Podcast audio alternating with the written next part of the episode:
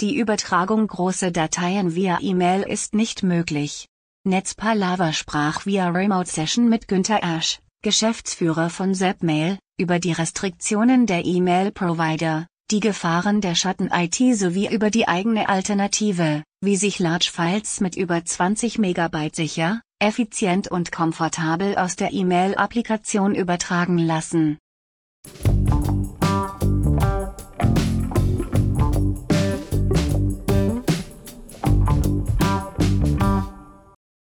Die E-Mail ist nach wie vor das wichtigste Kommunikationsmittel im Geschäftsalltag. Wie lässt sich eine sichere Übertragung großer Dateimengen via Mail gewährleisten?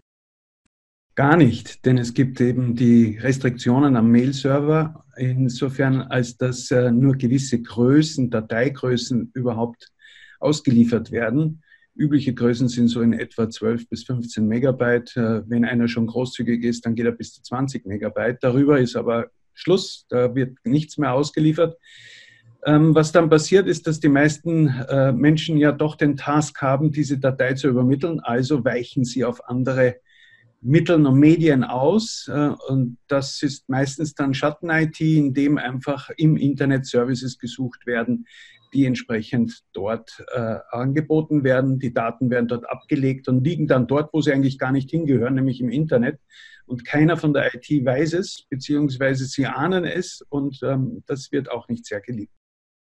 Welche Alternative bietet Zapmail für den sicheren Versand über große Dateien an? Wir haben auf Basis unserer bewährten China-Technologie die Appliance und die Lösung erweitert, sodass auch über große Dateien äh, nun über die Appliance äh, drüber geschickt werden können. Das bedeutet, dass der interne schlicht und einfach seinen Mail-Client öffnet oder eben diesen Webmail-Browser öffnet und entsprechend hier seine großen Dateien einliefert und nach außen ist der Abholprozess identisch wie, das, wie der China-Prozess. Das heißt also, er kann mit Passwort oder ohne Passwort entsprechend über große Dateien an den externen Empfänger übermittelt werden. Wie sieht der Large-File-Transfer bei Zapmail aus? Wir haben uns hier einige Gedanken gemacht und die Lösung vollkommen in die Appliance integriert, äh, sodass also kein zusätzliches System aufgebaut werden muss. Die Appliance ist bekannterweise im vollen SMTP-Mailstrom eingebettet. Und der Datenaustausch kann äh, für den Nutzer gesichert, also mit Passwort äh, oder ungesichert ohne Passwort vonstatten gehen. Dabei haben wir jetzt kürzlich das neue Add-in vorgestellt äh, in der Version 2.0. In diesem Add-in für Outlook allerdings wird hier einfach eine normale E-Mail erstellt. Es öffnet sich ein Bereich, in dem man die übergroßen Dateien ablegt per Drag and Drop oder einfach aus dem Dateiordner. Und in dem Augenblick wird der Dateitransfer zur Appliance direkt gestartet, während dann die Trägermail durch Senden und äh, der Notifikation, dass entsprechend große Dateien im Anhang waren und diese auch per Hashwert ähm, äh, gesichert sind, äh, über den Exchange ver versendet und auf der Appliance werden dann die beiden Elemente wieder zusammengefügt und per China-Technologie an den externen Empfänger versendet, wobei der dann wieder über eben dieses China-Portal auch große Mails einliefern kann. Es ist also ein bidirektionales System. Die Lösung selber ist vollkommen äh, eigenständig auf der Appliance integriert unter der gleichen Administrationsoberfläche, aber lizenztechnisch völlig unabhängig von den anderen Funktionalitäten wie Signatur und Verschlüsselung. Wie kompliziert ist es für den Nutzer, ein großes File zu übertragen? Wie schon im vorigen Punkt erwähnt, äh, durch das neue Add-in ist es vollkommen intuitiv. Er öffnet einfach seine Mail. Mail-Client sagt, äh, ich möchte eine neue E-Mail erstellen, drückt bei einem Add-in auf ein Knöpfchen. Äh, es öffnet sich ein zusätzliches Fenster für eine Dateiablage. Er formuliert seinen Text, schmeißt sozusagen per Drag and Drop die übergroßen Files es können mehrere sein, es kann nur eins sein, in dieses Fenster. Und hier startet die Übertragung direkt auf die Appliance. Er sieht einen Fortschrittsbalken, er weiß ganz genau, wenn die Übertragung fertig ist, kann auf Senden drücken und schon ist seine Tätigkeit äh, erledigt. Er kann zusätzlich diese E-Mail als vertraulich kennzeichnen. Dann wird der externe Abholer aufgefordert, sein China-Passwort einzugeben, falls er schon seinen China-Account auf der Maschine hat. Wenn nicht, wird der ganz normale Prozess gestartet, dass der Sender ein entsprechendes Passwort zum Übermitteln bekommt von der Appliance per E-Mail. Er übermittelt dieses Initialpasswort an den externen und äh, der externe ist dann nur mit diesem Passwort äh, in der Lage, diese großen Dateien auch tatsächlich abzuholen. Wie sieht der Large File Transfer aus, wenn der Anwender kein Outlook hat? Dann geht das Ganze auch über den sogenannten Webmailer. Das heißt, also ich kann einfach den Browser öffnen, entsprechend die, die China auch nach intern holen und hier über diesen Webmailer eben die Mail verfassen und die großen Attachments dranhängen. Da wird dann eine direkte Kommunikation mit der Appliance stattfinden. Das heißt also, der Exchange oder der Mail-Server wird in dem Fall nicht belastet, beziehungsweise bekommt die Kommunikation auch nicht mit. Ist aber immer noch auf der gleichen Appliance die dann im SMTP-Mailstrom drinnen steht. Das heißt, der Prozess nach außen ist der gleiche wie dann nach innen. Also es ist dann wirklich gespiegelt hier an der Appliance.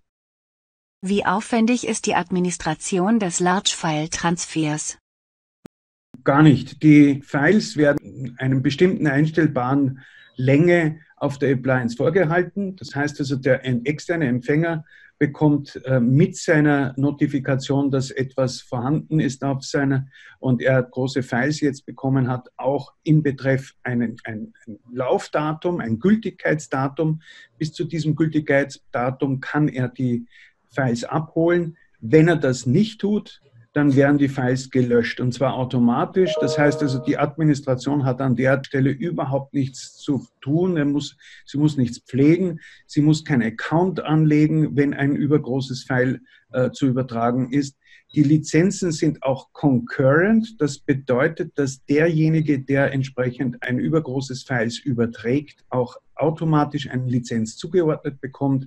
Und diese Lizenz wird nach 30 Tagen wieder in den Lizenzpool zur weiteren Verwendung zurückgestellt. Das heißt, hier ist weder eine Nutzerzuweisung noch eine File-Administration noch Kontos zu pflegen. Das heißt, das Ding läuft tatsächlich vollkommen automatisch.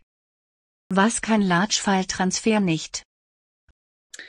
Ja, LFT ist ein reines Übertragen von Daten. Es ist kein Collaboration Tool. Das heißt, es können nicht mehrere Kollegen von intern und extern an diesem File arbeiten und es gibt unterschiedliche Versionen. Das kann es nicht. Es ist ein reines Transportmittel für übergroße Files.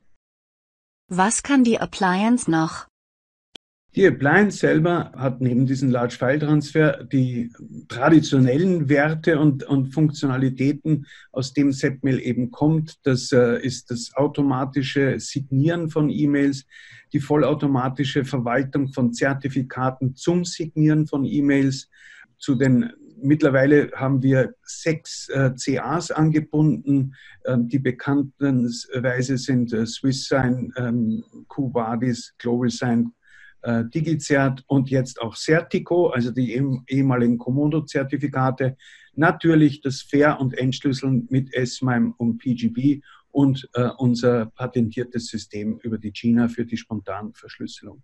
Darüber hinaus kommt noch das zentrale Disclaimer-Management nun dazu, ähm, damit man auch E-Mail-Footer entsprechend hier automatisiert verwalten kann und über entsprechende Partnerapplikationen können wir auch noch Cloud Data Protection machen, das heißt Office 365 Daten absichern und die E-Mails und andere behördlichen Postfächer betanken und äh, bedienen, sage ich jetzt mal. Ähm, das sind aber Partnerapplikationen, die da dazu kommen. Gibt es neben der Verschlüsselung noch zusätzliche Absicherungen?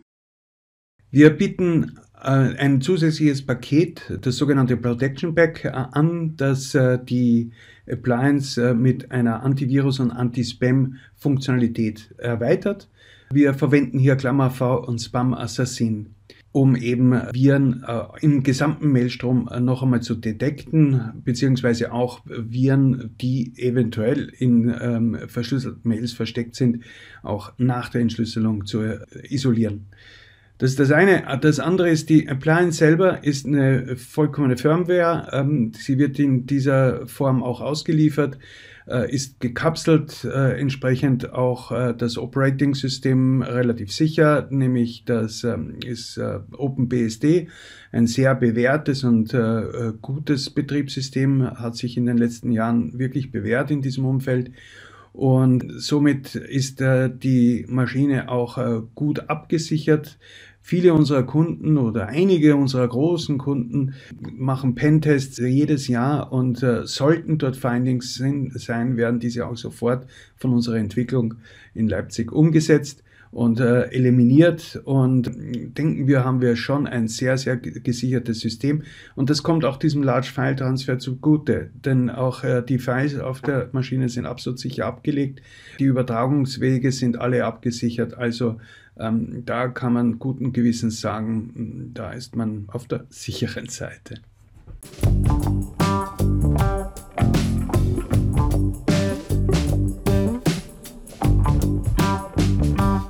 Die Netzpalava Podcast-Reihe präsentiert regelmäßig Interviews mit führenden Persönlichkeiten und Experten der IT, Security und Telekommunikationsindustrie. Die wichtigsten Themen sind Cloud, Data Center, Cybercrime, Infrastruktur und Telekommunikation sowie disruptive Technologien. Die Podcasts sind auf den Plattformen Spotify, iTunes, Google Podcast und Anchor verfügbar. Natürlich auch über die Social-Media-Kanäle von Netzpalava auf Twitter, Facebook, Instagram, Pinterest, Tumblr, Xing und LinkedIn. Auf YouTube entsprechend als Videocast. Folgt einfach einem der Kanäle, at Netzpalava, um keine Folge der Netzpalava Podcasts zu verpassen. Euer IT- und Social-Media-Portal Netzpalava.